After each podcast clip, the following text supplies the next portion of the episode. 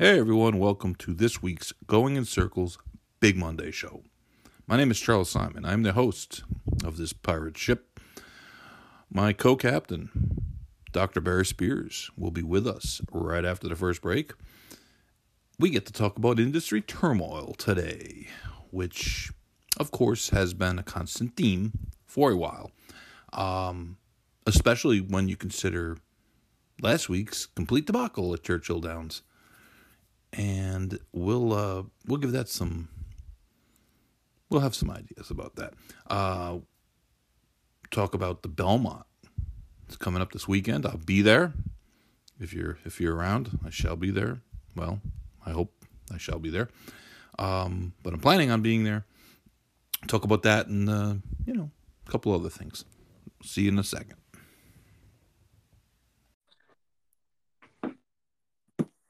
Hello, sniper. Sup? Sup? Sup? Nothing. Sup? Nothing. Nothing is up at all. Nothing good in here. This is gonna be a short all show. bad. It's gonna be short tonight because I'm just fed up with everybody. I hear you. I kind of had that feeling that that was the case.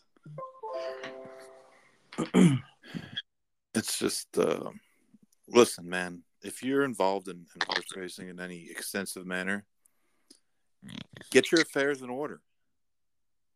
The patient is is is terminal. It's gotten to be where the idiocy is just so far. There's so much to wade through the amount of stupid ideas and ridiculous things that people believe.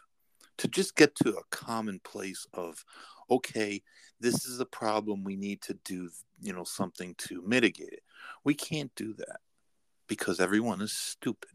It's amazing. It's amazing.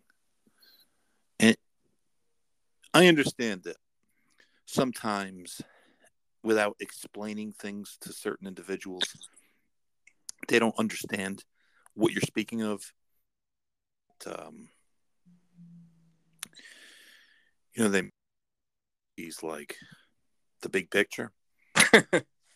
But after the last week i mean since our last show last week it's been nothing but buffoonery. I mean this business looks awful as usual. And it's not just the people calling the shots. Uh, it, it's it's it's just everywhere, and and I, I just you know I don't understand it. I, I just don't know how we got that far gone where nobody can make a sound decision about anything in this industry. I can't And even it's, figure it's out. frightening. It's frightening. It's like how did we get this far? And they've never, you know, really since I've I've been paying attention. So I'd say probably like the last ten years. Um, not not not too many good decisions in that time frame that helped the sport go further along or or you know um helped elongate its tenure everything every decision that's been made has actually shortened the lifespan It's always some kind of technical issue or some sort of uh, band aid. And when you look at the big picture, I mean, honestly, everyone should step back and look at the big picture. It's not that complicated. Laws of supply and demand, of, of, of, of you know, doing what your customer wants you to do, incentivizing the proper things, understanding the issues before you react to them. I mean, these are basics. This is like the simplest of of right any, any, approaches, any and, and that never happened. adult you know would make these kind of decisions or would be preemptive doing things in order for that business not to fail and it's like we're too reactionary to to the nonsense and it, it makes the industry and the people running it look that much worse It's it's just I'm so tired of talking about it. I hear you, man. And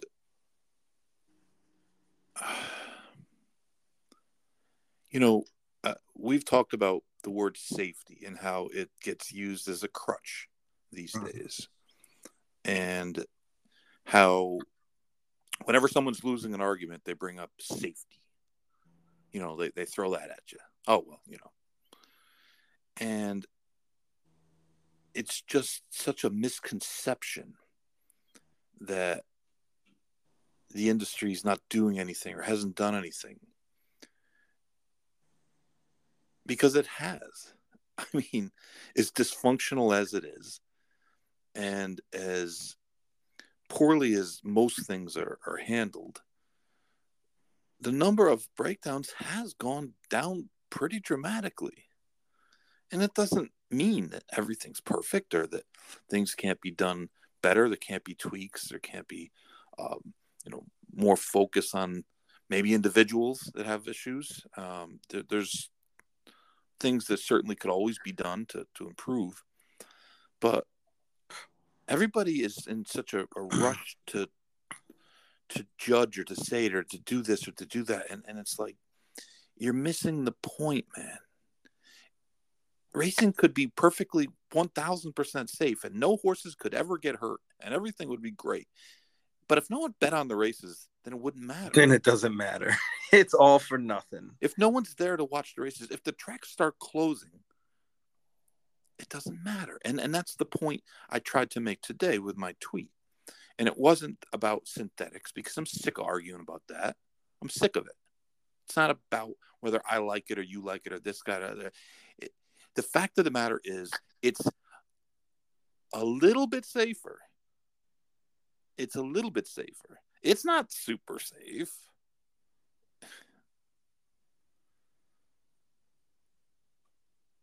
if I told you that over a four month period, we would have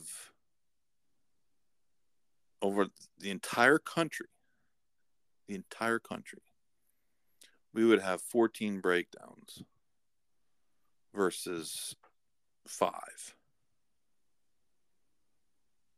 over the entire country. Hmm. do you think that anyone from the outside looking in would say, hey, they're doing their best? We're not going to mess with them anymore. Not not in 2023, that's for sure. An improvement of, of, of you know, when every other week, every third week, across all the tracks running, not just Churchill or Belmont or this one, all of them. So on a Monday afternoon at uh, wherever, um, Finger Lakes. Yeah.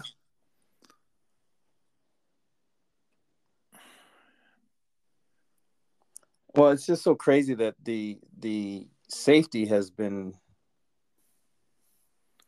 you know stepped up a little bit um and and was probably safest the sport's ever been technically the product has suffered. You know and and it's it's almost unbettable on certain days. And this is also coming from big tracks like you know the the ones that we're used to seeing like you know new york florida kentucky.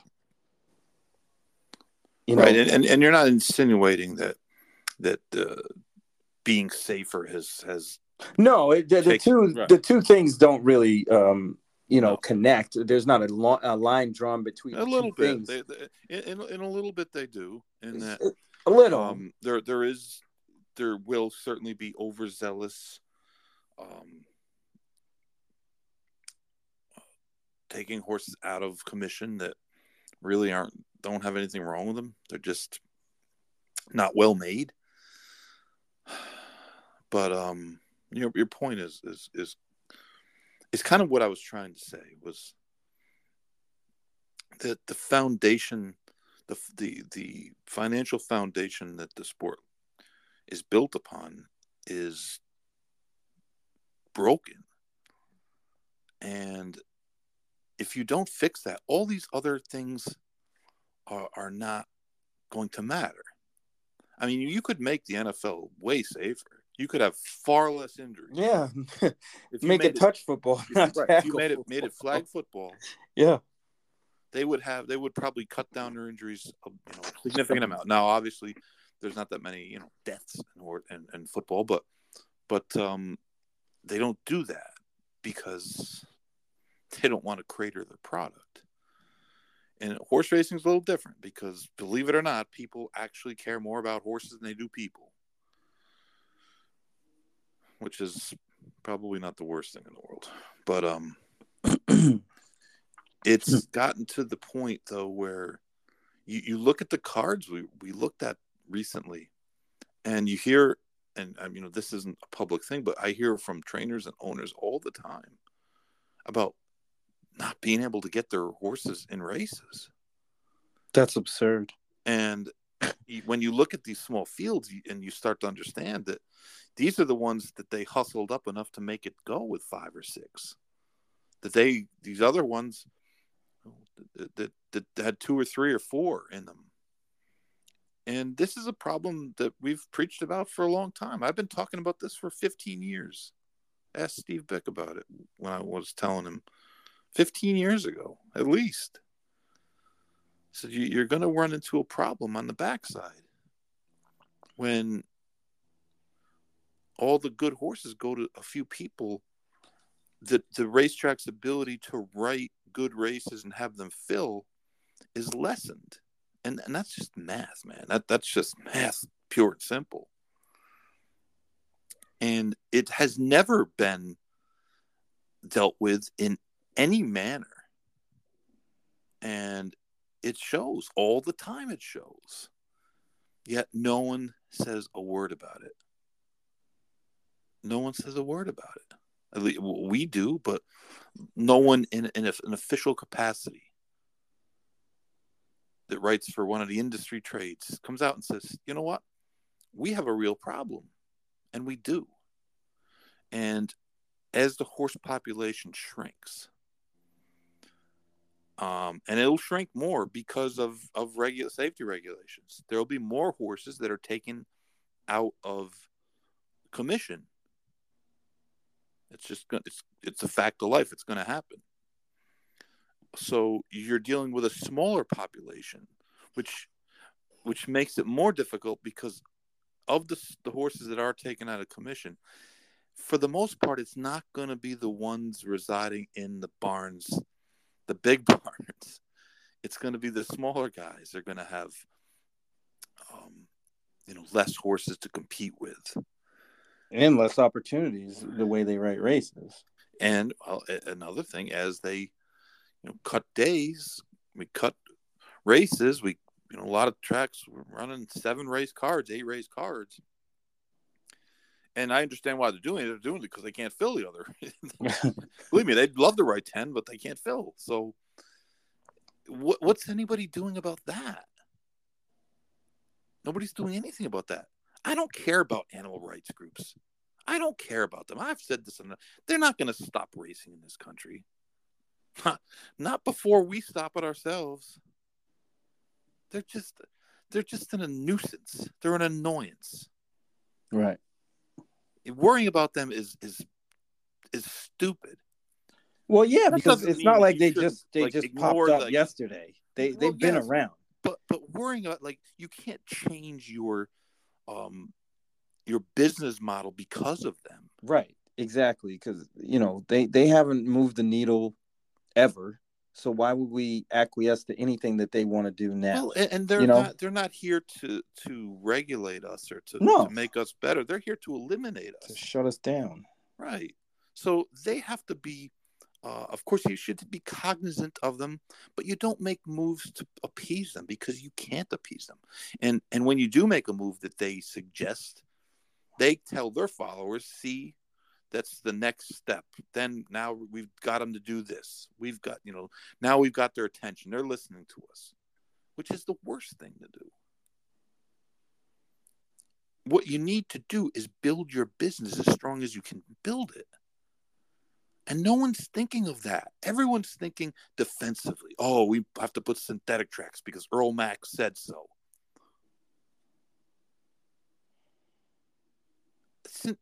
They have they ran the Epsom Derby on on Saturday, and they had to have like a thousand police officers line the whole racetrack to, to make sure people didn't run out. And one moron did run out. Yeah, somebody did. I yeah. Guess what? They don't run the Epsom Derby on dirt. They don't run it on dirt. And that's the thing. Like you're reacting to animal rights people and, and oh well, you know, our social license. Our social license is lessened because our, our uh, the amount of tax revenues that racing provides to politicians is dwarfed now by sports betting so we don't look so hot. That's truth, man. If people, well, that's definitely can, true. You, you can you can say whatever you want, but in the end, money talks. And nobody likes breakdowns. Nobody wants to see that. No one. No one. But in a lot of ways, it's the timing of it. It's not even the number because the number can be taken out of context people say, "Oh, well, there's 12 broke down." You know, well, a wasn't 12; it was eight. Not that eight's great, but it wasn't 12. People keep saying 12, but it's not. So, number one, you're already dealing with um, people willing to to use numbers that aren't accurate. Right, to exaggerate a little bit. To it. There's no context to it because of those horses, one of them was in the morning. How many other ones happened in the morning? How many happened in the morning last year? I don't know. I have no idea. I haven't a clue. I mean, that was. I'd of, have to go out on a limb and say more than eight. I, I, think that was one of the dirty little secrets about the Santa Anita situation was that the year prior they had just as many, but nobody was counting. Or they didn't count all of them. They only counted some of them. No, no one was counting at all the year before. They were no, counting internally, but nobody externally was knew what was. It's and and like I said, none of this is to say that. I mean, we, we would like the number to be zero. Sure. But the way it was handled last week, it just is another uh, sign that, that this industry is not does not do anything it just doesn't handle business in a in a professional manner. Like how can anyone who is uh, who's who's been involved in any sort of major business they all know that when you have a crisis you have the crisis management team or you hire them and and they help guide you through the crisis. One of the things you don't want to do is look unorganized and look like nobody's in charge and, and make it look as though you're not on the same page. The very least, you want everyone on the same page. The horsemen, the track, the commission, the HISA people. They should all have been on the same page. They had this HISA summit on Tuesday.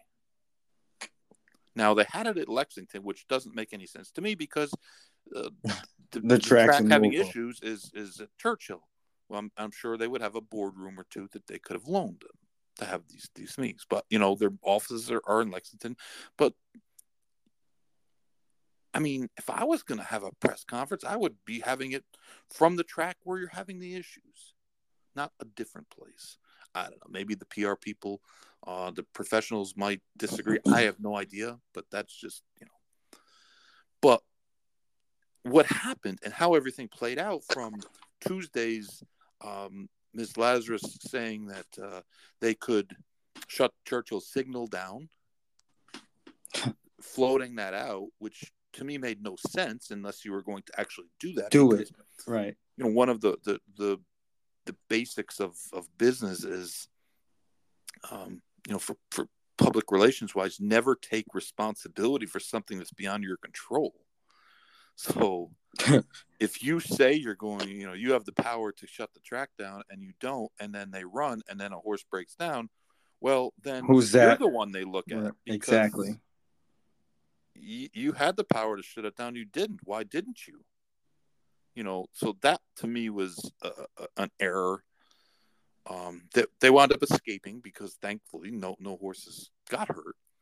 But then the whole, uh, you know, we're we're gonna have this big meeting with the horsemen, Churchill Downs, and then they they came up with three kind of bizarre protocols. One, they weren't going to pay horses from sixth to tenth anymore, which doesn't seem to make any sense. Has nothing to do with anything. Uh, if you wanted to run four times in eight weeks, you can't do it. Though that probably affected maybe you know One person. Yeah. Right. I mean, how often does that happen? Um, and uh, what was the other one? Uh,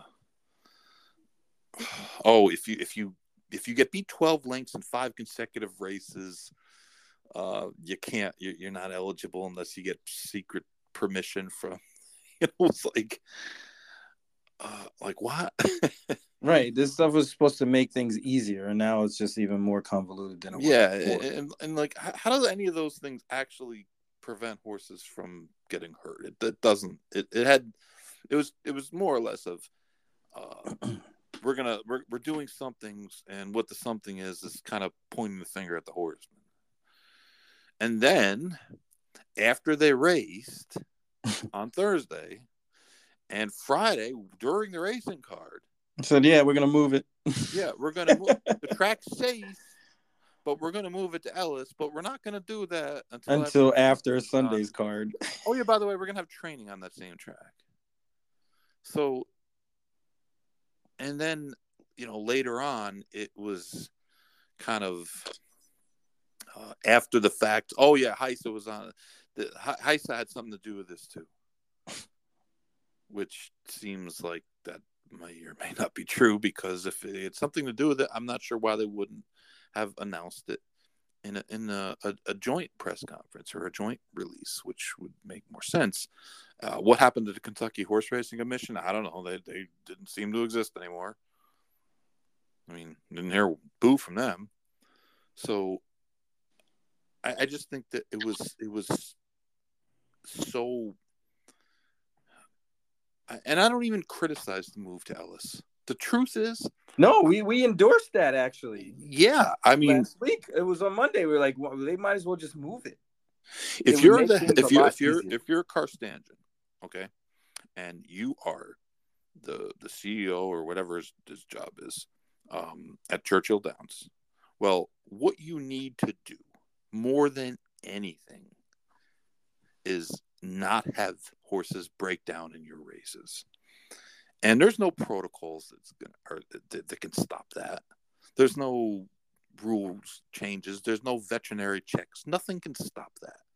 It can happen at any time.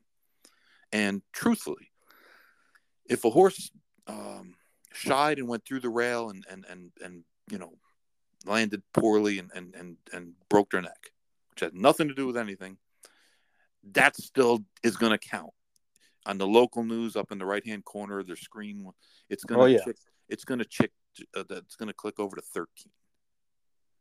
If a horse, um, you know, gets kicked in the paddock by another horse and and and keels over, that's going to count. So what you need to do is have no more deaths. You have to put that the the distance between the last one and the next one as far away as possible. So moving the track, moving the dates to to Ellis from their standpoint makes sense. It's going to cost them money.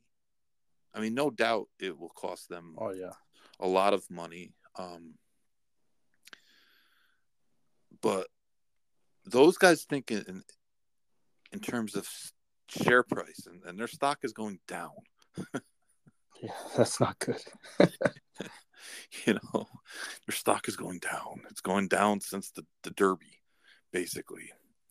Um, so yeah, I, I mean, it's inconvenient. It's it's a giant pain in the ass. But you can guarantee one thing's not going to happen. There's not gonna be death at Churchill Downs. Not not in the afternoon. Nope. not in the afternoon. Even though you know there are enough um, PETA operatives uh, hiding out and videotaping everything in the mornings too. So if something does happen, I'm sure it'll get out, but it won't have the same um, punch. It won't have the same Right. effectiveness. Yeah. Right. So, so yeah, we don't. You know, you and I were of the opinion that maybe they should do that. So, and they own the track, and it's gonna, you know, run. They're they're gonna be open in, in a month anyways, and I'm not really that critical of that decision. I'm just critical of like everything else. Like this thing should have been. Well, yeah. Why should did have it been take... no releases from anyone? Right. They should have did this on their own. Well, that they all should have done. It should have been a joint venture. Yes. we're all in the same thing together. You know, like Mm-hmm. the Kentucky Horse Racing Commission, they're, they're they they seem like you know they gave up their oh we're going to let HISA handle racetrack safety from now on. Well, you still have to be in the room. you're Right. You can't just just turn tune out. Everybody should be on the same page. They should have got it with Churchill and said, "Listen, we need to do this together so that we look, we we we gain credibility, or I shouldn't say we gain it, but you lose credibility when you do it in a disjointed manner, and when literally everyone on horse racing social media, even the dopes, are saying, "How- "How can you say that the track is safe?" And then say you're going to move your races, but then race for the next three days. Two days. Like, I mean, it just was kind of a a bizarre notion. Right. And it's and, and again, it's one of those things that's hard to explain the move. if you were going to run the weekend, you should have just Waited not said anything. right until doing until after Sunday's races. yes, everyone, everyone, and pray to God nothing happens, and then Sunday make the announcement due to a You know, conversations Factors, with HISA, blah, blah, blah, blah, blah, blah. We're gonna move the rest of the meet over to Ellis. Yeah. For safety reasons. Yeah, and we're gonna do extra this. We're gonna look at that. We're gonna do this, and but you know, ha- ha- having the track open in the morning for training uh, isn't going to preclude that because we can start at 11 a.m. and and we can work all day and blah blah blah blah blah blah blah. But the, but in the end, the the idea that everyone starts throwing, oh, we should go to synthetics. You're Oh, man. the point. Like if we're going to make drastic moves in this business, we should make drastic moves that help the business. That doesn't help the business. That would put a few tracks probably out of business if you were mandated to do that. Do people think it's cheap to, to put a synthetic track in? Millions.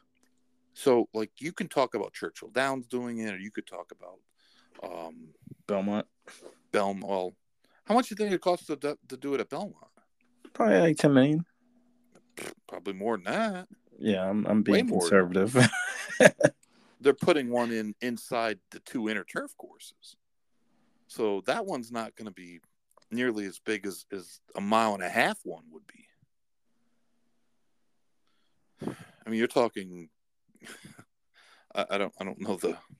The volume of plastic that they need, but that's an awful lot, bro. That's what I mean. It's, it's you're talking. You know, Gulfstream's a mile track with a chute. Right, and they had a hell of a time with that one. Yeah, Belmont's a mile and a half track. That's a lot, lot more ground to cover. So, and it's wider. I guarantee it's wider. And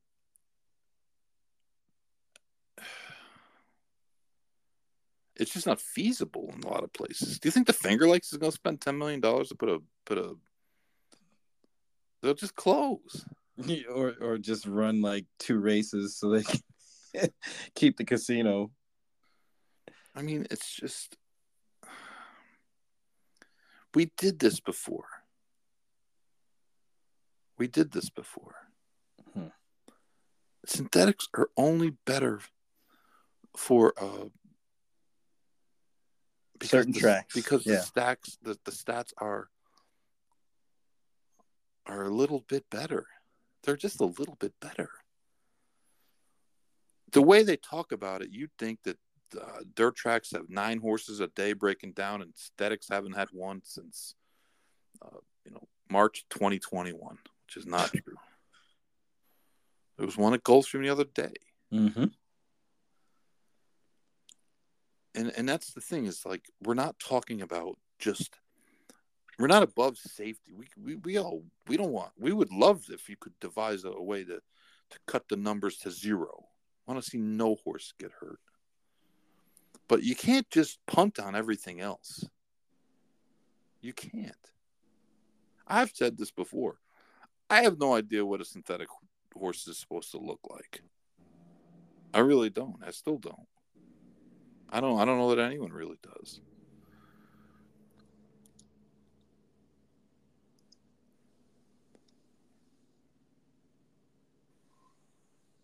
But I don't think that we're in a position as an industry to take many more hits. No, it's it's it's rough, and this last week has been pretty rough in in that area because you know obviously the the Belmont Stakes is around the corner.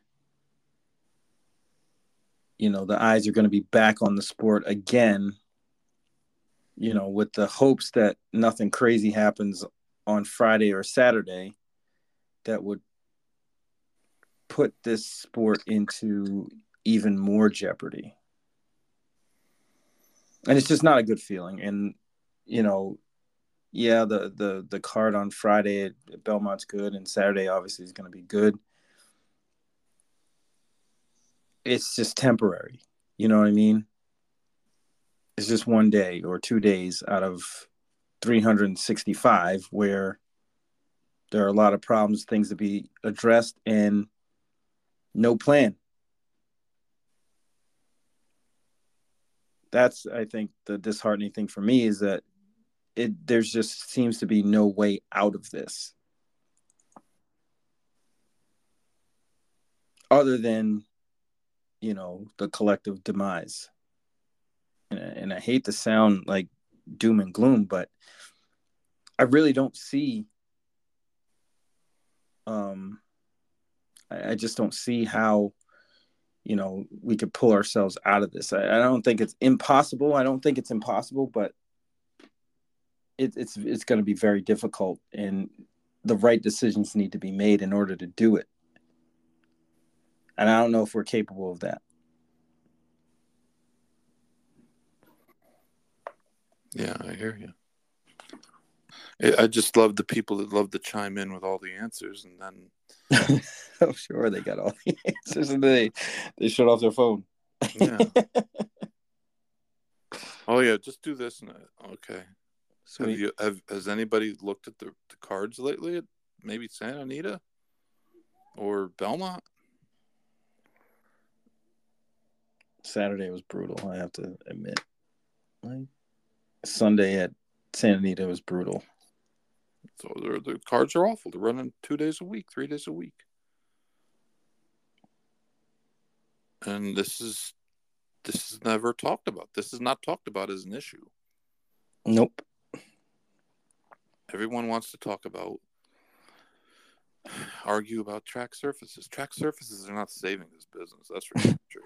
we're changing we're changing the uh the triple crown Yeah. Jen, what a terrible distraction from the real issues Let, us just make a couple things blatantly clear. The go uh, the official Going in Circles podcast position here. The Kentucky Derby is the single most coveted race in North America. Period. It's not close. I don't even know what would be second. Maybe the Breeders' Cup Classic. I, I don't even know.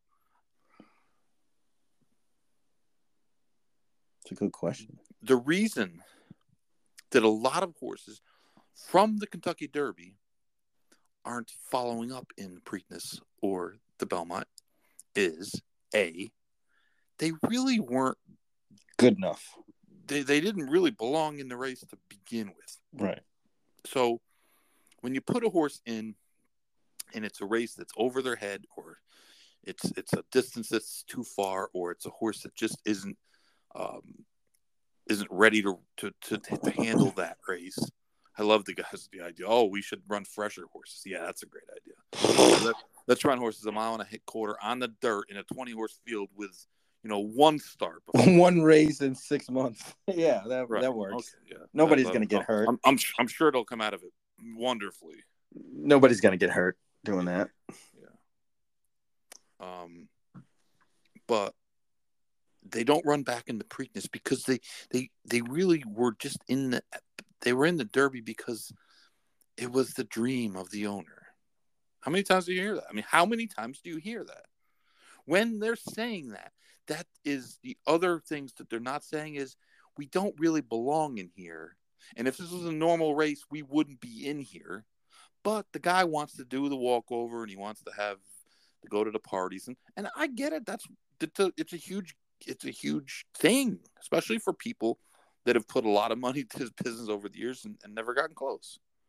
So yeah, I understand why they do it, but you also have to look at the other side and understand why their horses don't come out of the race very well hmm. and aren't ready to run back in two weeks because the fact is that they don't want to be 30 to 1 in the Preakness.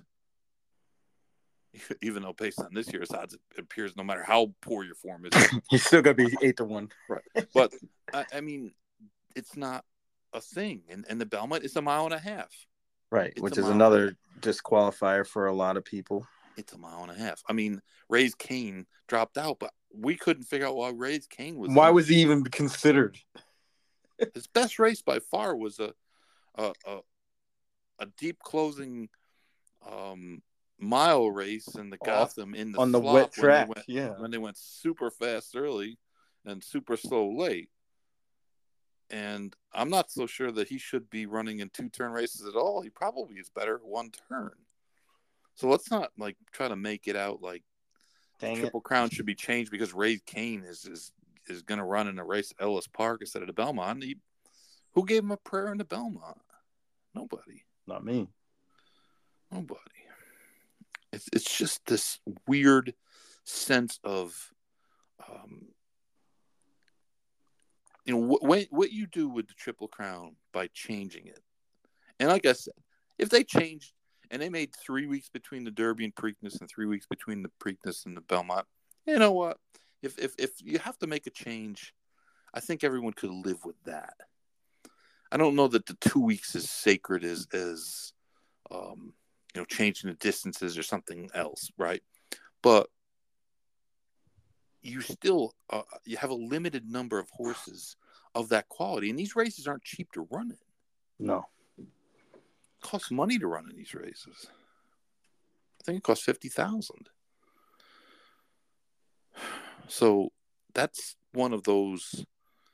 You know, stop worrying about it. I, you know, when when we would run Belmonts and, and, and Preaknesses in the past that didn't have overflow fields, I don't recall people like screaming, "Oh my God, we got to change the Triple Crown." I mean, there was always kind of the, "Oh man, nobody, we're, we're never going to see another Triple Crown winner. We need to change it because it's too hard." But I never remember people saying, "Oh man, field size are small." Meanwhile, we have five race cards or five horse races all the time, Too many. all the time, and and and nobody's concerned about that. And every time you try to say, "Okay, this is what we should do to try to mitigate that problem," oh, you can't do that. You can't tell owners where to who to send their horses to. You can't restrict that. You can't do this. Due process. Blah blah blah blah blah blah. It's all, there's always some nonsense that everyone wants to all the barriers they want to put in front but you want to solve the problem you want to do You just do it. You solve it. you solve it Right. None of the, the the nonsense and the smoke and mirrors about this, that, and the other. If you're gonna do it, do it. It's like the stakes issues. We've talked about Oh this man, ad nauseum for years. And I mean, now that was on are saying, full "Oh, display this weekend. wow. Oh look. They're running all the same race at the same weekend. That doesn't make any sense. Of course it doesn't make any sense. Yeah, in fact, that that Philly uh, that uh that turf race, it was Philly's turf race, right? no. That they're the one that they're running at um at Belmont on Friday that drew. In fact, a horse scratched out of the one at at Churchill to run in the the Belmont one. Yeah, the well, the the um, New Year's Eve, I believe, the horse that scratched out of that race this weekend. the that, just uh, the game, which yes, is now consistently getting five and six horse fields. Used to be getting that that was a race that used to get ten or twelve. Now it doesn't. It gets five or six.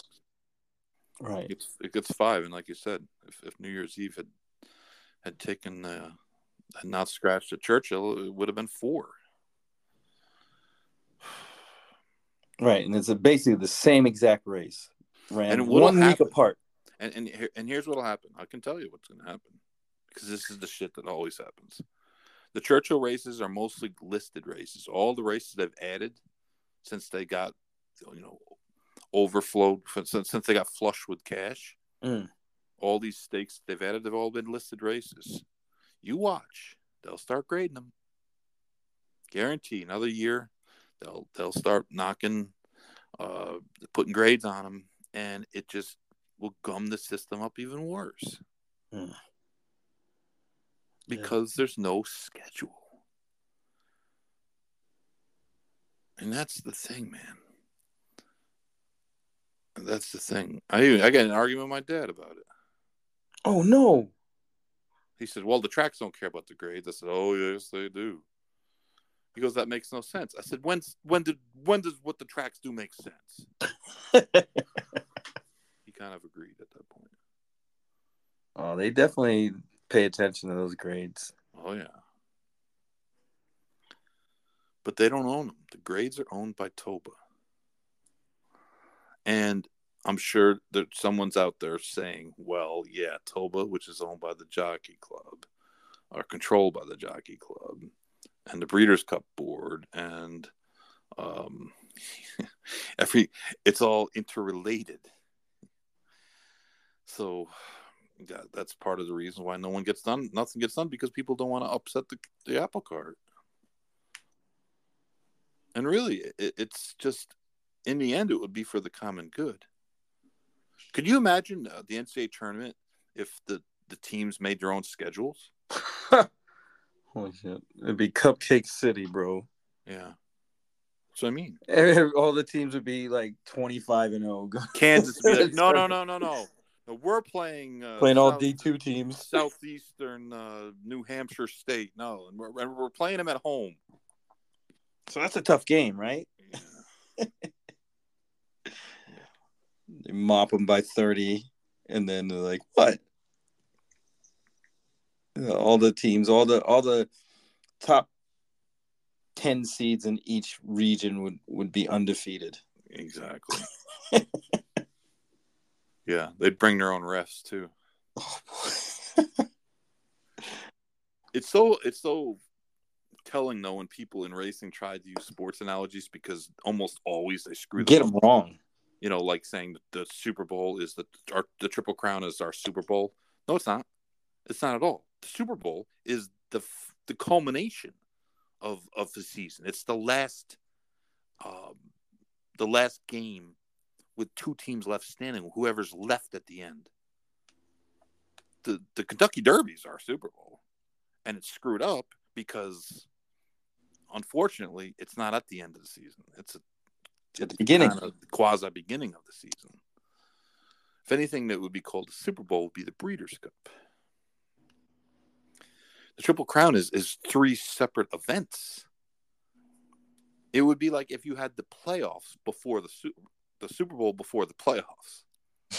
I mean, honestly, if you were going to, you really wanted to make the Triple Crown, uh, you wanted to change it. You, the first thing you should do is probably change the order, the sequence. You should put the Preakness first, and put the Belmont second, Right. and put the Kentucky Derby third, and then change the distances. But that's you know, I mean, there's a better chance of, uh, well, You seeing Liberace's ghost. yeah. there's a be- there's a better chance of Irad not hurting or Paco not looking back 412 times every stretch run. He managed to get uh, Talk of the Nation beat the other day. How I don't know. It was a bizarre race. It was. It was. It was rather strange. But it, you know what's interesting about the horse racing aspect?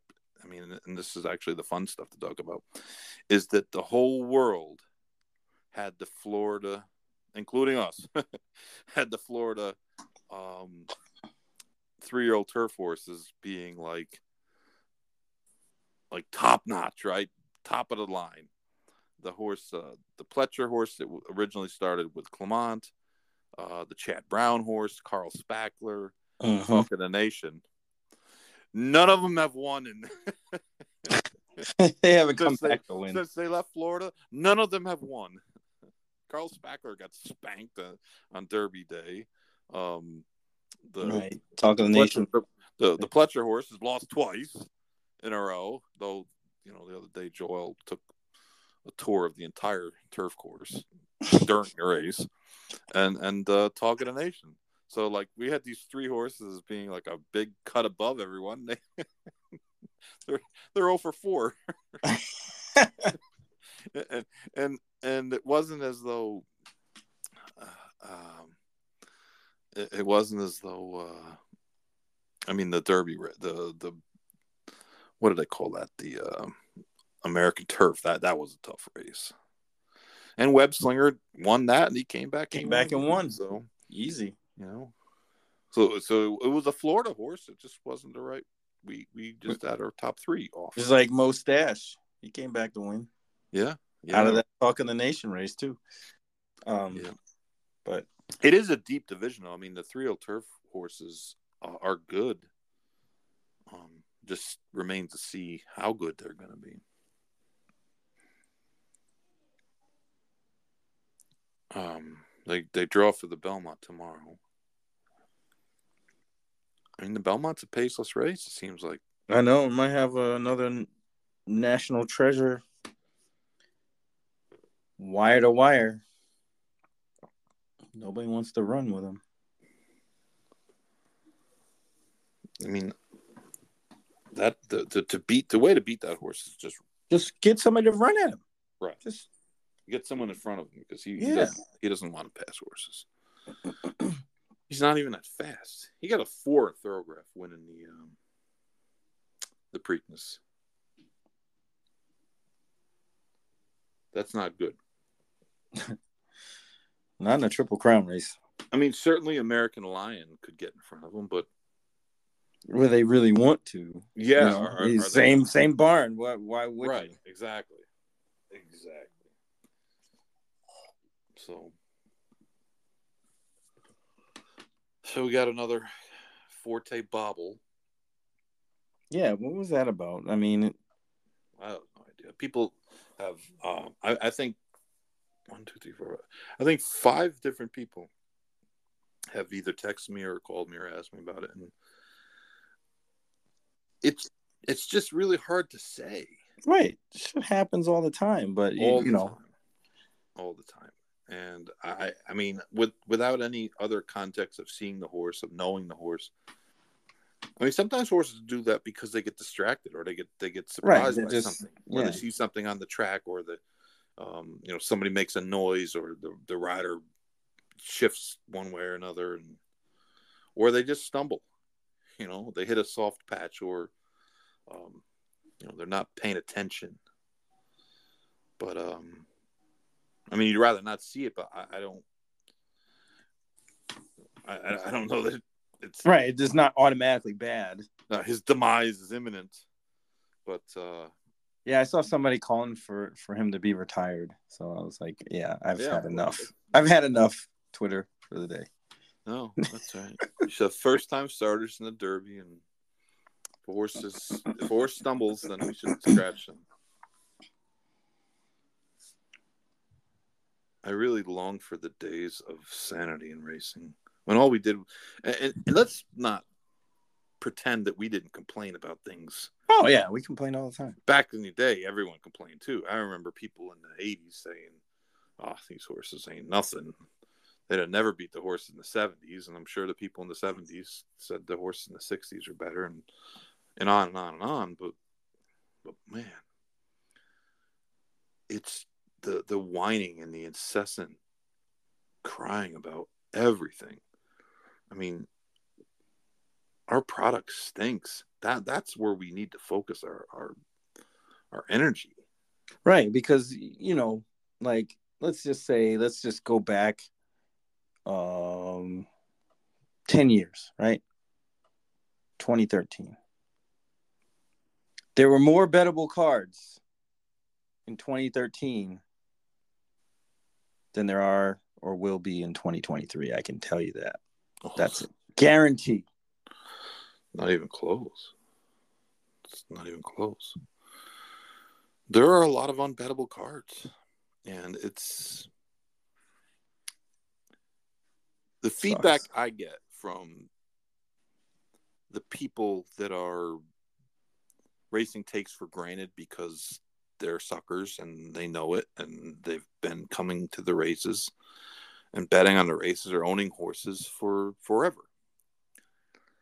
Those are the people that really to me is the tell is that so many of them say the same thing the same thing that they're super frustrated and they they don't get enjoyment out of it anymore and that um who was that guy who wrote that uh he sent me the text a couple weeks ago. He said there's an air of inev- inevitability about everything.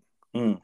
and that that has taken away so much of uh, his enjoyment of racing in that every big stakes card is going to be the same trainers and the same jockeys and in a lot of ways the same horses and it's gotten to be uh, monotonous. And this is the thing that, that never gets the Earle Macks of the world never comment on. On the issues of the day-to-day racing of the odds changes of um, you know the, the the suspect form. Yeah, the late odds changes are ridiculous. Like that should be high on the priority list. That And- and, filling the entry box and getting more entries in races should be top of the heap. well, and, and like no one's creating we can create more horses. It's not that hard. If you have a mare you breed them. They usually produce a horse. But more and more mares get taken out of production because the demand isn't there so the supply reacts to the demand. And again this is not a new thing. This is not something that we haven't talked about but does anybody see any wholesale efforts to try to attract um, new investment into this business that isn't related to microshares none. If i was at a racetrack I- would probably ban microshare horses from my track. That would be the first thing i would do. I would say no you, you guys can't be here. And everybody would say well what are you talking about? Well microshare horses don't help my program. For all the ten dollars and twenty dollars that the small people bet, and this is nothing against them, but I, that would be the point. Would be, hey, they're buying into a horse that's already here. Yeah, well, what happens when said racetracks are in bed with said Exactly. micro So share? that, I guess that's the, that that was kind of the theme was they've gone the opposite way, and and invested into the thing, which seems odd. So odd. it would seem that if I was a racetrack and I was going to not ban them, that I would start my own. It isn't that hard. All you need is a lawyer to write the papers. Marketing, you should have marketing, even though the racetrack's marketing departments might have uh, cobwebs on them. they do have them, and uh, you know, a horse. It's, it's not that hard to buy a horse.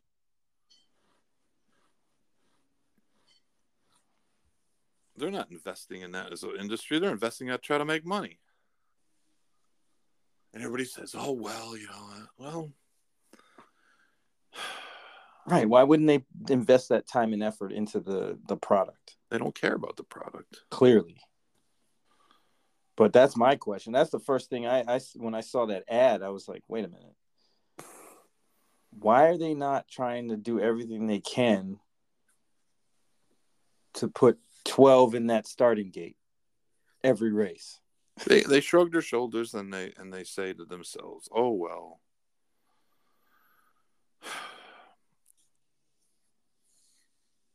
The tracks are the biggest problem, and that's just the truth of it. And it's maybe not politically correct, but it's the truth, man. The tracks don't put much effort in. The tracks are the ones that that are selling the, the racetracks. The tracks are the ones who don't market, who don't try to get owners. Owners provide the product for the racetrack, yet they make almost no attempt to really accommodate them or, or attract them. And owners are good customers for the racetrack. Not only do they provide the product, they, they come to the races and they bring people and they You spend know- money.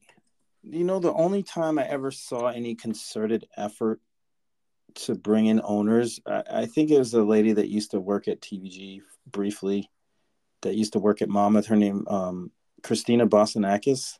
Yeah, yeah. She had some program that she was working with that that was trying to get new owners in, but it wasn't. I don't believe it was through the racetrack itself. It was like a separate entity, Right. which is terrible because the track should be doing stuff like that. There, there's been plenty of owner initiatives. Mm. There's been. It's not as though they never existed, but they've never been done on a whole scale fashion. They've never been backed by the racetracks. Right. And It seems like that's that's like the easiest thing for them to do. Not easiest, but and, and at least to get the information out there to people to make their own decisions about if they want to be in it or not. You know, it- it just seems like you know that'd be a good place to start. Of course, and, and and they would say, well, it's not our responsibility. And I would say to them, well, all those horses on the backside, who who do you think own? Why do you think they're there? They're there because people own them. Like, why wouldn't you want more of those people? Right. You should get as many as you can to the point where you have to turn people away. That's what you They want. act as though it's 1985, and they get 7,000 stall applications for 1,500 stalls. They they they act like it's it's it's still that way. Like someone pointed out something, and this is is a minor detail that really has nothing to do with anything, but it talked about um, the conditions in a maiden race. How two year old maiden races, maiden specials at big tracks will mostly say horses that have run for a claiming price of X amount. Um, last three least uh, least preference, right? And someone said, you know, like when, when's the last time that actually happened? Especially for two year races at this time of year when it's early, and it never happens anymore. It's just a holdover. In June, if you go back 20 years ago, not not not 50 years ago, 20 years ago, in the 2000s, you could find races in June at Belmont of New York breds with full fields of New York bred two year olds. Oh yeah. Now they don't. Those are like one of the best they don't races even to fill. play. They don't even fill. Those are like one of the best races to play because it was always chaos. I, I I love those races and they were always full fields. It was always, you know, 11, 12 horses. You know, and then they they scaled it back at some point to make it 8, right? ten. Or 10. Yeah, um, but they were always highly competitive. A lot of first time starters, obviously, they're two year olds, and it was it was always good racing. I mean, it, it gets a little dicey out on the track, you know, because they're they're young horses and you know they're they're really green, but those races filled and they were they were good, like they were good betting races, and we don't hardly get that anymore. I mean, the only time we get loaded three year old or two year old races are like on big days. Yeah. And I mean, I've come to accept the big days for what they are. I mean, Mm. they are what they are. And, you know, for the most part, they're pretty good cards, Yeah, they're always good. I, Yeah, mean, but it's just we want more of that. even though they can be, you know, chalk orientated. Um, but it's, it's it, we can't just live on the the monthly big card. It's it's just got to it's gotten to be where everything else has gotten neglected so much and you have to go back to the basics. We need more owners. You get more owners you get more horses. The horses have to be distributed in, in a much more equitable fashion. If you don't change that then why do you think this will not continue to spiral? That's one of these questions that you can ask people and everyone will look at you with a blank stare. And you say to yourself how is it that they don't get that? Or they'll say well how do we do that? How do you do that? Well first you have to identify it as a problem.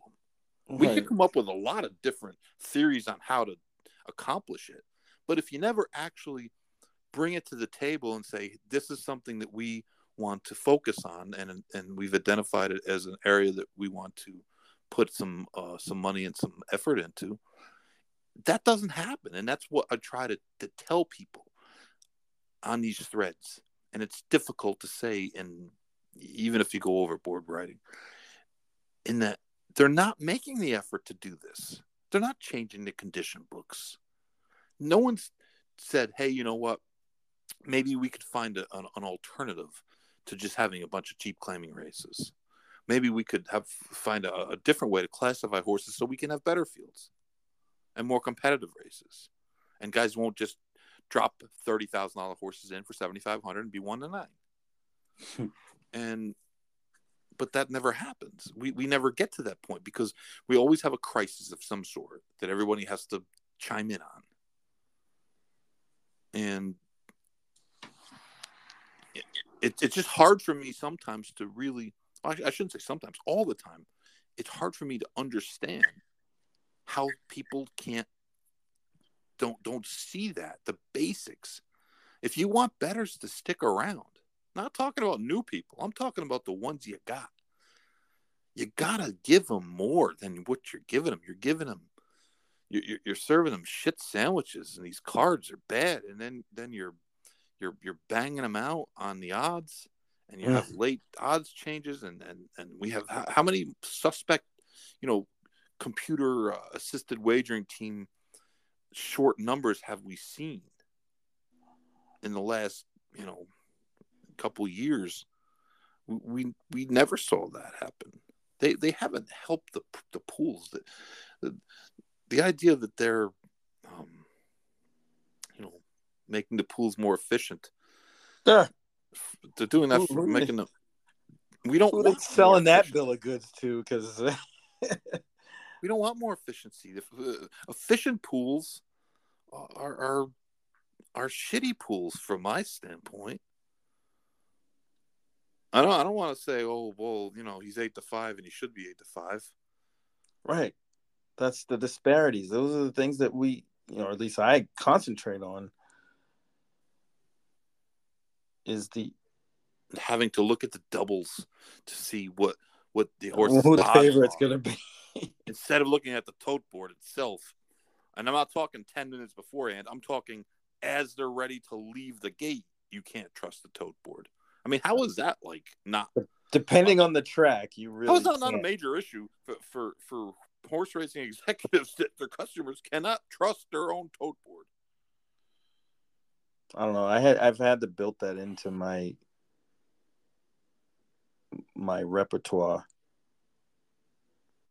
Is those late odds changes because I was- it's I was at know. the harness track yesterday, Saratoga, and I liked the horse. And uh, Brian Cross was driving it, a trotter. And it broke last time, but its races prior to that were pretty good. And I was thinking, and the mon- the morning line I think was seven to two on the horse. And I was thinking to myself, you know, seven to two is not a bad price, but there was another horse that had won and had gotten a fast time. So this horse is he might be somebody I want to watch play. So I looked at the exactas and it was hard to come up with with anybody. So I said, you know, what, I'm just going to bet the win. So I made a made a small bet, and then because you know you can't bet too much Saratoga anyways. No, you kill Um, the price. you kill your own price. I made a bet with like, um, they they were starting the, the gate was starting to move. Oh, the gate was moving. Yeah, and then I kept thinking I, I should really bet more because this price is it, it's too good to be true. Way too high. yeah. He kept fluttering between seven to two and four to one. And you know why I didn't do it? I said to myself on the turn as they were turning, He's gonna be favored. he's going to get banged down to eight to five, and then I'm Yep. going to be like, And then be mad as hell. and then he's going to. I no, I believe I already played the scenario in my head. He's going to break in the first turn, and I was going to be miserable. And of course, he didn't. I didn't make the bet. He didn't click down, and he didn't break, and he went wire And he won. Easy. Yeah, well, one easy. And uh, the twenty-one to one shot came up the inside to, to be second. So, um, but it was just a paranoia on my own part. I, I kind of, I've gotten to be conditioned to expect the late bang, and when it doesn't happen, it's it's It's like a pleasant surprise. I- I yeah. I, mean. I, I cashed a small ticket, but I should have made, made a much, you know, a bigger ticket. But I seriously, I, I actually, I waited for the banging that never, that never came. And believe me, it don't take much at Saratoga. no. they Yeah, the- it's, it, it's just so they got the- frustrating. they got the stand. Well, they got a stand now outside barbecue, hamburgers, oh, sausage, and Oh. Yeah, man. Need to get some of that. Summer's here. No more snow. There's no more snow. Then. No, no, snow's See, it's so weird. I I can't tell when I'm in, you know, being in Florida. I can't. I, I can never tell what anybody else's weather is like unless they're in or around a racetrack. It's true. In Florida, you have winter, then it gets hot, and it's hot, And that's it. and that's it, right? It's hot from there on in. Other places, it gets hot, then it gets cool, then it gets hot, then it gets cool, then it gets. But uh, no, it's it's nice now. Um, I mean, it's uh, getting into the fifties at night. No, come on, bro. What are you doing? I'm home. I don't go outside at night. That's freezing. What It could be. It could, listen, it could be minus fifty outside. It don't matter to me. I'm inside. He's like, I'm in the house, bro. yeah. Uh, you know, lower seventies in the daytime. Oh, that's horribly cold. Can't can't can't complain. Well, yeah, of course not, because it was like two degrees like two months ago. So Yeah, it wasn't I that long ago. I can remember, like you know, the ice was hanging off the roof of the house. We don't have that anymore. Icicles hanging off your Miami Heat hat. It's supposed to be nice. I, I'll be at Belmont this weekend. Oh, you're going? I'm going. That's dope. Uh huh. All right, that's what's up. Now you can you can definitely give us a report on the construction. I'll give you reports on everything, my friend. We'll be reporting. I need a report on a on the knish at Belmont Park because that's that's what really got me hooked on horse racing. Having a knish at Belmont with the spicy mustard. Yeah. Well, let's let's hope that Favorite get- thing when I was a kid. I was Let, let's let's hope they don't get the Belmont Day uh, pricing ugh. forty nine ninety nine. Yeah, we don't. this this might be the the final. I mean, it sounds like it's going to be the final. Um, Final Belmont in the grandstand, right? It's yeah, Down that monstrosity. Hopefully, the new one will be modern at least.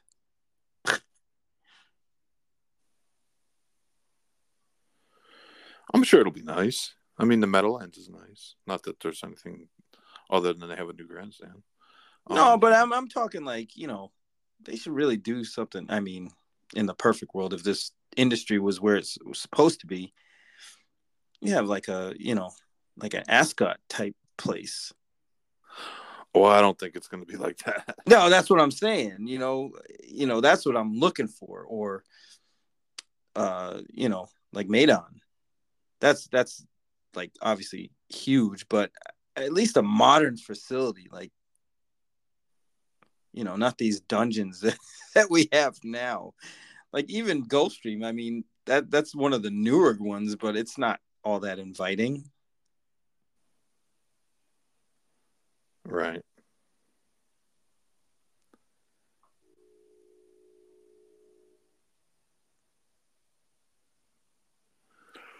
No, I, I mean they didn't get a billion dollars. so I don't know. I, I, I don't know. I really yeah, I haven't I haven't seen any renderings or you know drawings of what it's supposed to look like, but I'm gonna have to seek that out and do some research. Yeah, I don't know that there has been anything released yet. To be honest, I, I don't think they released anything until they got their funding. Didn't want to. Didn't want to jinx it. it. No, didn't want to.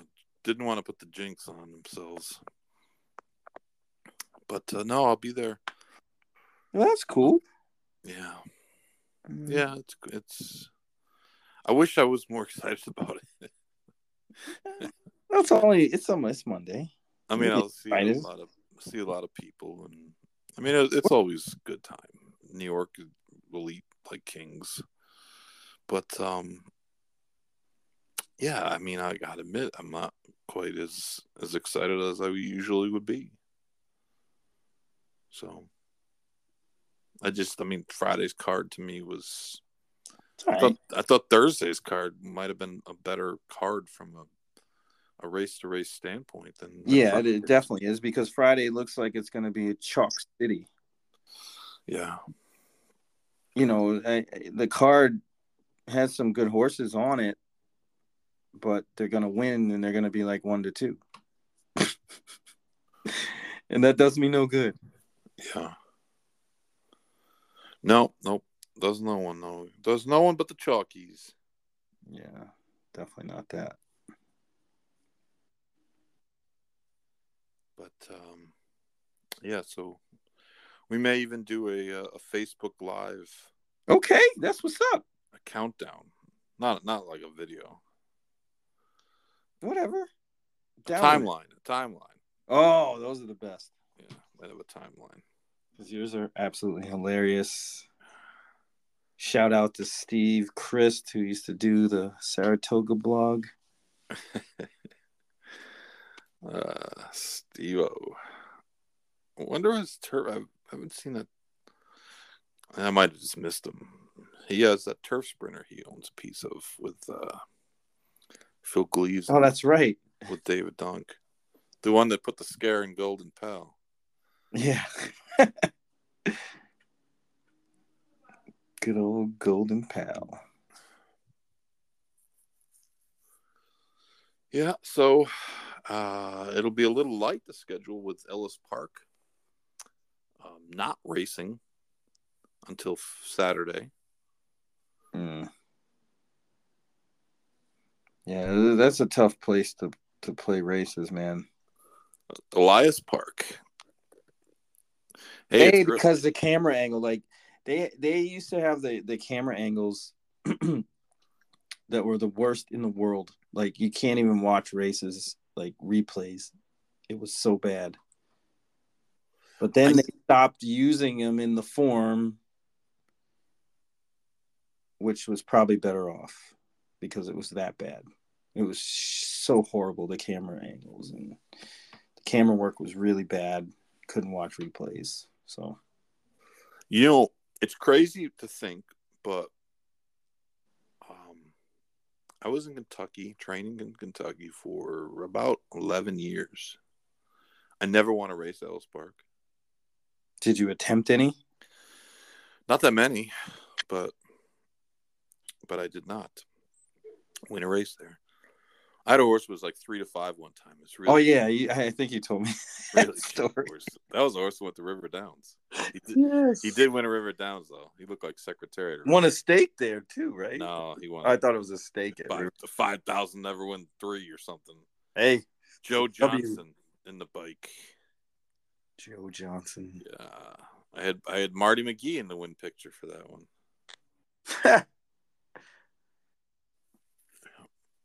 Marty McGee, Cherie DeVaux, and a dog. That was in the one picture for that one. Mm. Yeah, the lady, the lady beside me owned the horse who was second favorite. And she was bitching to me about the, the heavy heads shipping in from Churchill. that was you. You're the heavy. Me. Uh, I was like. I was like, you, you sure?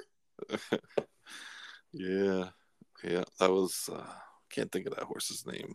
It was a filly, and, and they had they'd claimed her at Tampa. Uh, the people claimed her were breeders. They were kind of they didn't they weren't a big operation. It was kind of a, um, you know, a backyard operation. Sure. They had like I don't know eight eight six eight mares something like that. So they claimed this filly. She had a, a nice pedigree. She was by Rizzy, but the Oh, dam boy. the, the dam was uh, was pretty good, and they claimed her for I want to say like twelve thousand at Tampa, and uh, I didn't claim the horse for him. I, I don't know who claimed the horse for him, but obviously they sent the horse home to to breed, and when they got her there, they found out that she couldn't be bred. Oh. So now they were stuck with her, and uh, someone recommended me, so I wound up with the horse, and she wasn't. She she, she had her issues, man. She wasn't real sound, and uh, I thought she could win. It. I thought she could win that race at Ellis Park, though.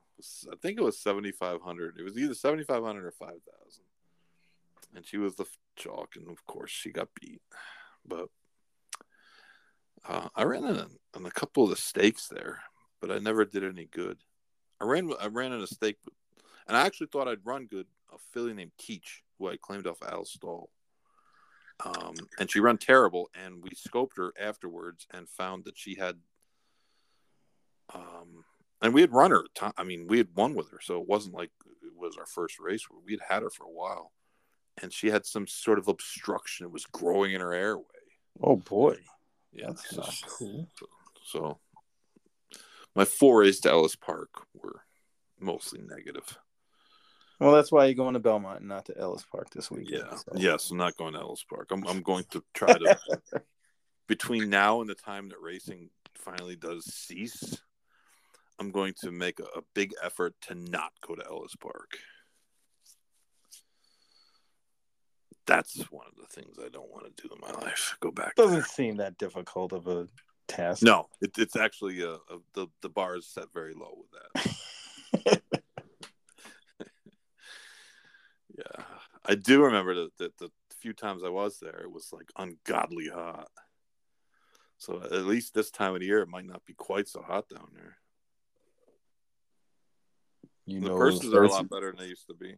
You know, No, on Saturday it's gonna be like 95 degrees out of nowhere. It's it's possible. It's always possible. But uh, but anyways. So if anyone's at Belmont on Friday or Saturday, Suck.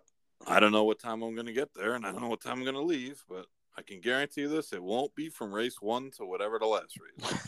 How many is there? 14. Well, too many, too many. I, I I cannot do 14 race cards. Period. I mean, remember that one time we went, we did the the Batman and Robin thing, and we didn't. I don't think we got it. We went into the the track until the seventh race. Yeah, it was. Though we had to, you know, Hop the fence. You know. basically. But uh, no, it's those days are too long. Yeah, on your feet, it's it's rough. We should have a pitch clock. That's actually a good idea. We should have a race clock. Yeah, I- I on, get- on big days, it Yeah. has anything less than you know than forty five minutes between races would be fine. yeah, the, the the the the it's not even as bad as, as running all the races. It's when they start slowing them Slowing them down, like, and it gets longer and longer, and then it's like an hour and a half between, you know, the the the turf race and and the Belmont. it's like, what are we doing here? No. I think the the Preakness it was an hour, right, or over an hour. I don't know. I, I It was just- it was ridiculous. It just took forever, and it was like dark here, which is like impossible. right. It doesn't get dark here till like nine o'clock. that was like when they had the um the Breeders' Cup basically at night. I think Yeah. the last race went off. It was like nine thirty. it's like two years ago. I was, I was I was upset about that actually.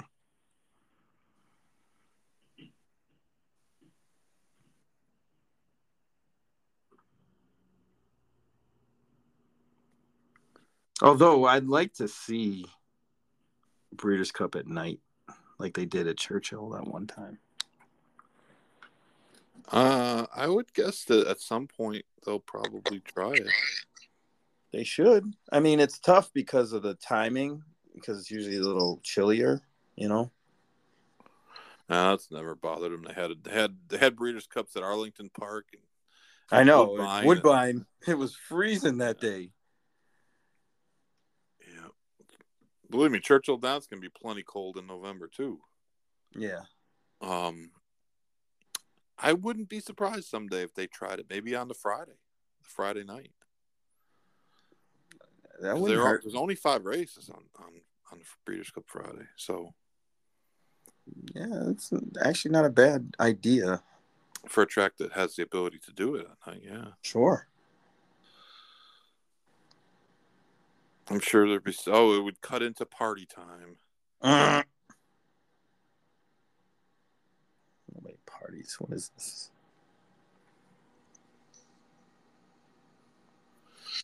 I'm, uh, I'm kind of aggravated that that they put so much time in between the games and the basketball. Oh, that's ridiculous too. two two days Why? off every time. It, like totally kills it. Right. Any any kind of excitement, it's like, uh, you know, we gotta wait two more days for another game, Right, it like drags it out. bro. This this shit could have been done in a week, Right. and the best team still would win. I- mean, it's it's more like the regular season. Right. There's no there's no regular season um, schedule that team get two days off, then two days off, then two days off, then two days off. But it just takes so long now. Just like takes the momentum away, you know. Right. Yeah. It just it's just you know, it's hard to get emotionally involved in the series when it's that spaced out. It's true. It's it's definitely true. And I think that's one of those things that people really should be careful about when talking about spacing out the triple crown and that especially years like this where you don't um Right. There's no triple crown. yeah. You know, we're not going for a triple crown. Imagine if it was can't- another it was another week to the Belmont. Oof. No Remember there was like bro. there was like twelve horses that were gonna run in it last week. if, if we if we pushed it back another week, there might be it might wind up being a match race. Right, because everybody would Forte could wanna- stumble a couple more times. right go over to to the Travers. I mean, why would you? We'll just retire everybody. Yeah, it's your fault, pretty much. Uh, pretty much. At least that's what they say on Twitter. It's, it's your fault. So. Mm. Some people just want to argue. it's hard not to because people say some dumb shit. God.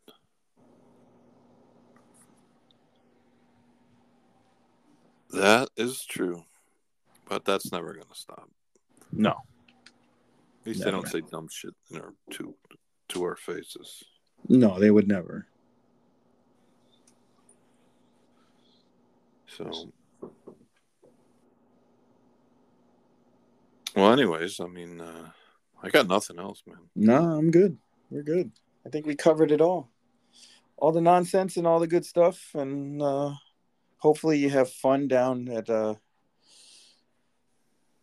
at the uh, Oval of Champions. Where champions are made. Belmont. Right? Isn't that what the sign says? Yeah. Something like that. Uh, is that Belmont or Notre Dame? Play like a champion today. We're stealing from Notre Dame. Oh man. I found myself explaining that to Sabria last week, actually, funny enough. I was telling her how, you know, they have that sign and they all touch it. And I had to show her a video of them doing it because she didn't believe me. Right? this is stupid kids these days. Always want proof.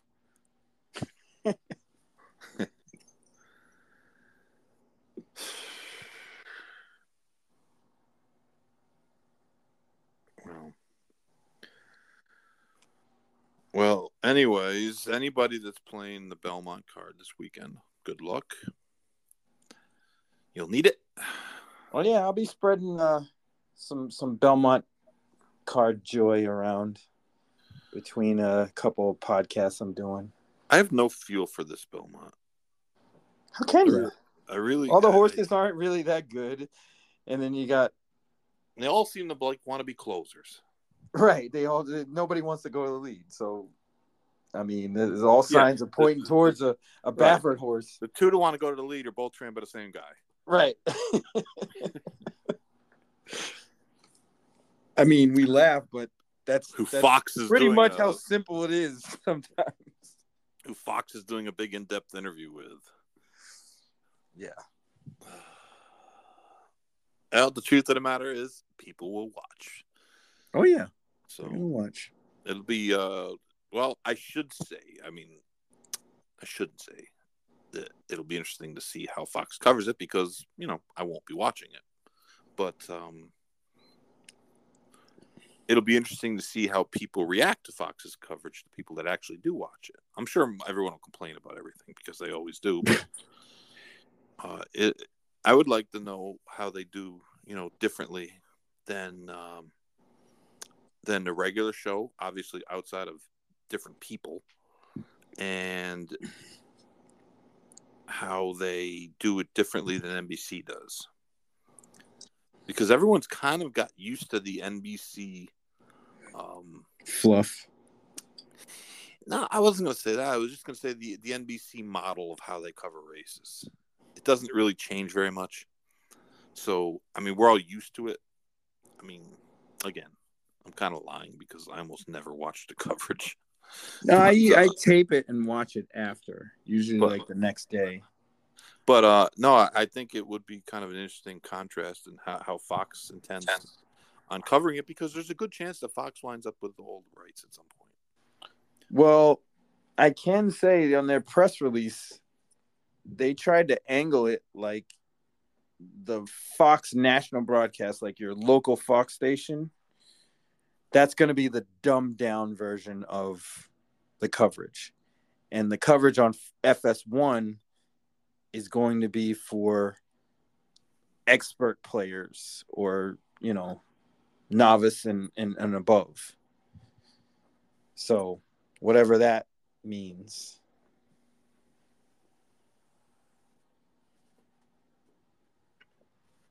Thought it was interesting they went out of their way to try to separate the two. Um,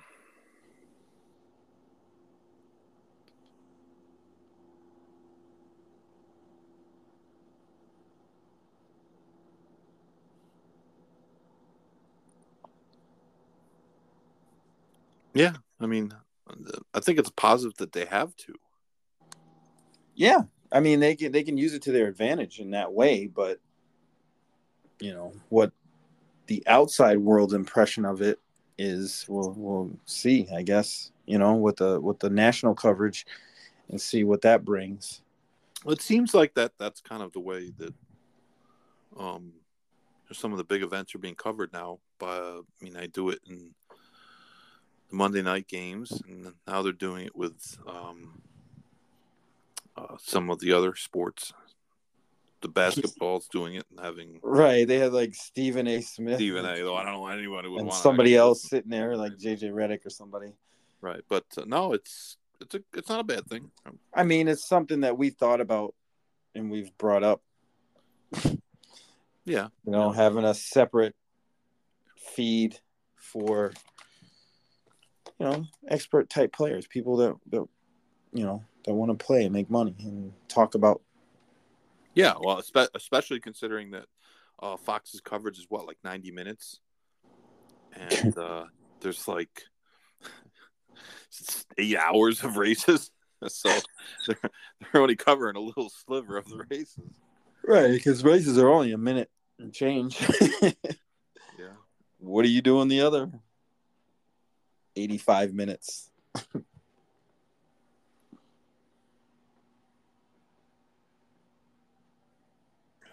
Yeah, all right. Anyways, uh be nice to uh it's it's hard to do double headers now Oh yeah, at the. Meadowlands because they start so early. they early. They started like 6:30, It used to be they used to start I think they start on seven. seven thirty or 7:30, eight eight. o'clock. Yeah, Yeah. that was perfect. I remember when they changed it. You were like, "Why are they starting so early?" In Yeah. fact, I think we were we were at Gulfstream when when they first started doing it. Yeah. When they first moved at six o'clock. I was like, "What the hell is this nonsense?" when they moved it to six o'clock and the first race would go off at six eighteen every day. you t- you turn on at six o'clock post time and they wouldn't even be doing the the previews of, of, of all the races yet, let alone the race race one. But uh, yeah, some some some wicked. Uh... Speaking of wicked, I saw that they're they're making Suffolk Downs into a, a mm. music venue. I I mean, nobody wants to go there unless there's horses running around in a circle. Yeah, I mean, I, I don't know if you've ever been to Suffolk Downs, but it's not in the greatest area. I mean, they, they would really have to make this like super nice venue. that area ain't ain't that great.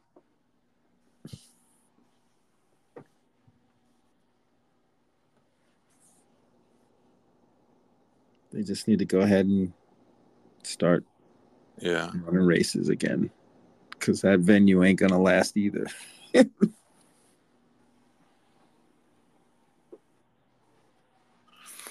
No, um, whatever.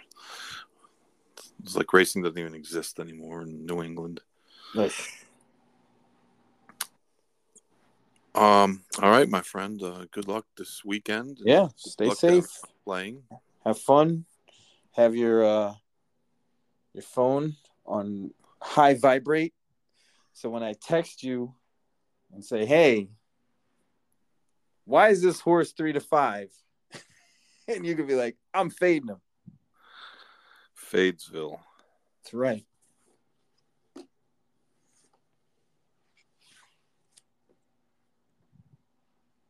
And you and Time Lord can stop slandering Jimmy Butler and the Miami Heat. Man, I, I I went I went Nuggets in six. Man, I didn't go Nuggets in four like some of these other people did. I said six. It's gonna be Nuggets in seven, maybe. I think Miami's not going to be able to hit fifty percent of the three pointers.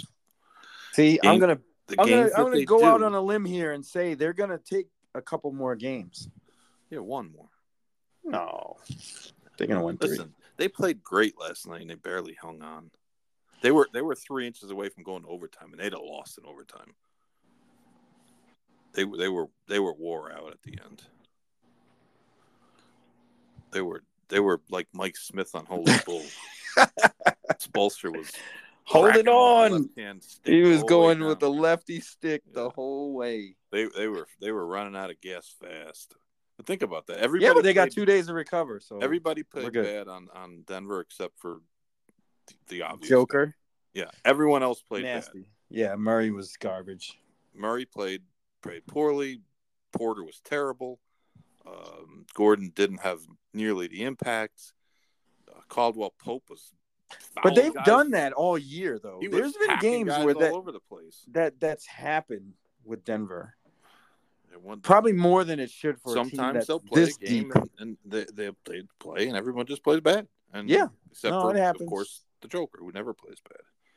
But yeah, I mean they the, the the second best player in the court for them last night was the the the Braun kid from Kansas, the rookie. Yeah, He, he he literally was the second best guy. on he, he was all over the place. Yeah. he, he played played really well, but you know Miami won the game in, in the end. They won the game because they shot fifty percent from threes. I mean, mm-hmm. when you shoot fifty percent and you shoot a lot of threes, you're going to win a lot of games. probably yeah. It's just hard to do. It's just hard to do, and Well, there's two days between games. You can do it. Well, you could have 10 games between days. It's still hard to shoot 50% of threes. And, you know, part of the reason it, and, and this is why sometimes it's basketball is, is difficult to predict and why betting sports is so hard. In that Miami got a lot of open looks in the first game. And Yeah, they just didn't hit any. right they missed them and miller the, the coach of um not miller. Malone. malone said it. He goes listen we didn't really play very good. We missed on defense. We really did not play good. They got a lot of shots. And he was right. And it happened again except miami made them in the second Right, and that's why they lost. the difference is though like just like with boston when miami doesn't make the shots they they're barely competitive and that's the thing is they live by the three and they die by the three so you know i just don't think that they can they can do that four games out of seven i mean it just is they didn't need it against the Knicks but they just don't seem like it's just hard to see, see any team shooting that well Until it actually happens. four out of seven They were saying that about um, Golden State too, and they just lit everybody up. Right But we'll see. I mean, you know, I, I, think um, Miami rates a better chance than people are giving them.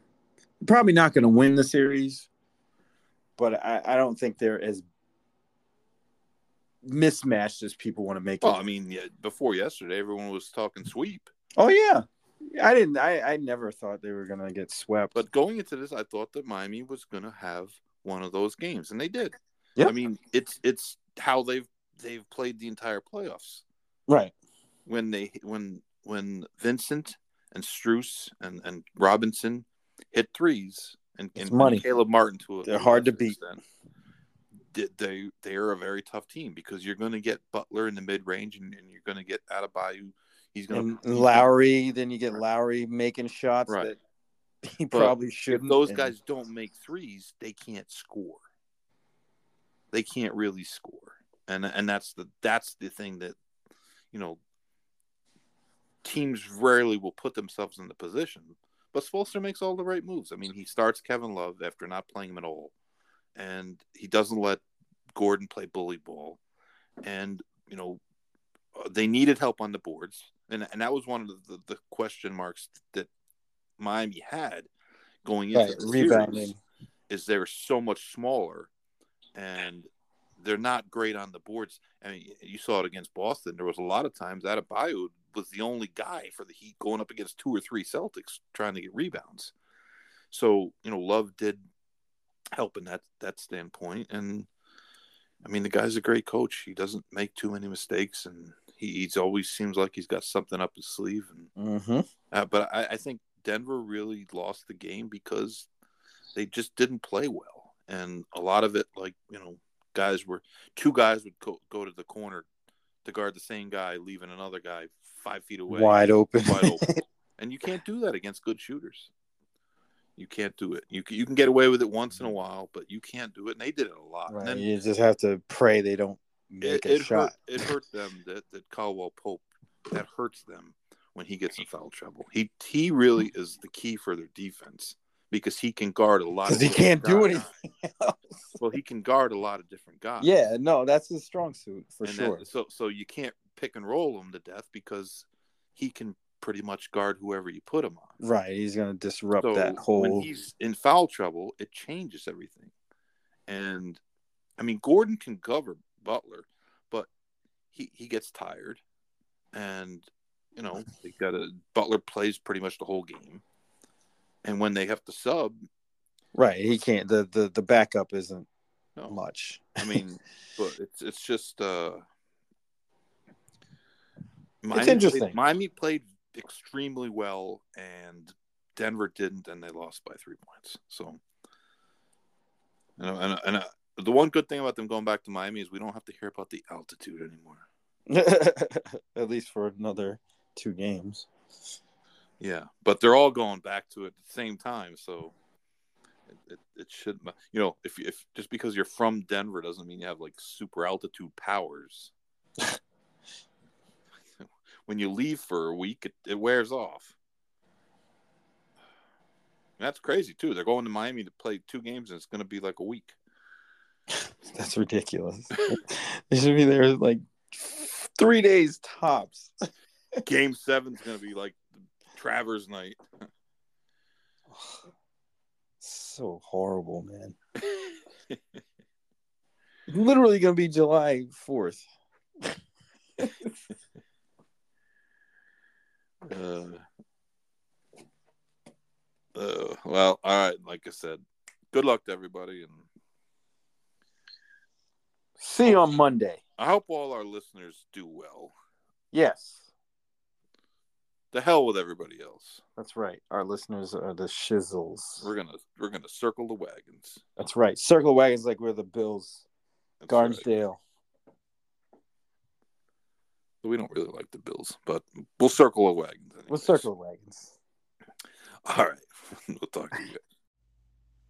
Hey, if you haven't done it already, it's time for you to sign up for the Going in Circles Digest. Go to www.goingincirclesdigest.substack.com and click on the link to subscribe for free for the latest in stakes previews and stories and all kinds of other assorted nonsense. And I even put up some cool videos every once in a while for uh, historic purposes. Anyways, check it out. Going in Circles Digest.substack.com. It's free. It should be for you.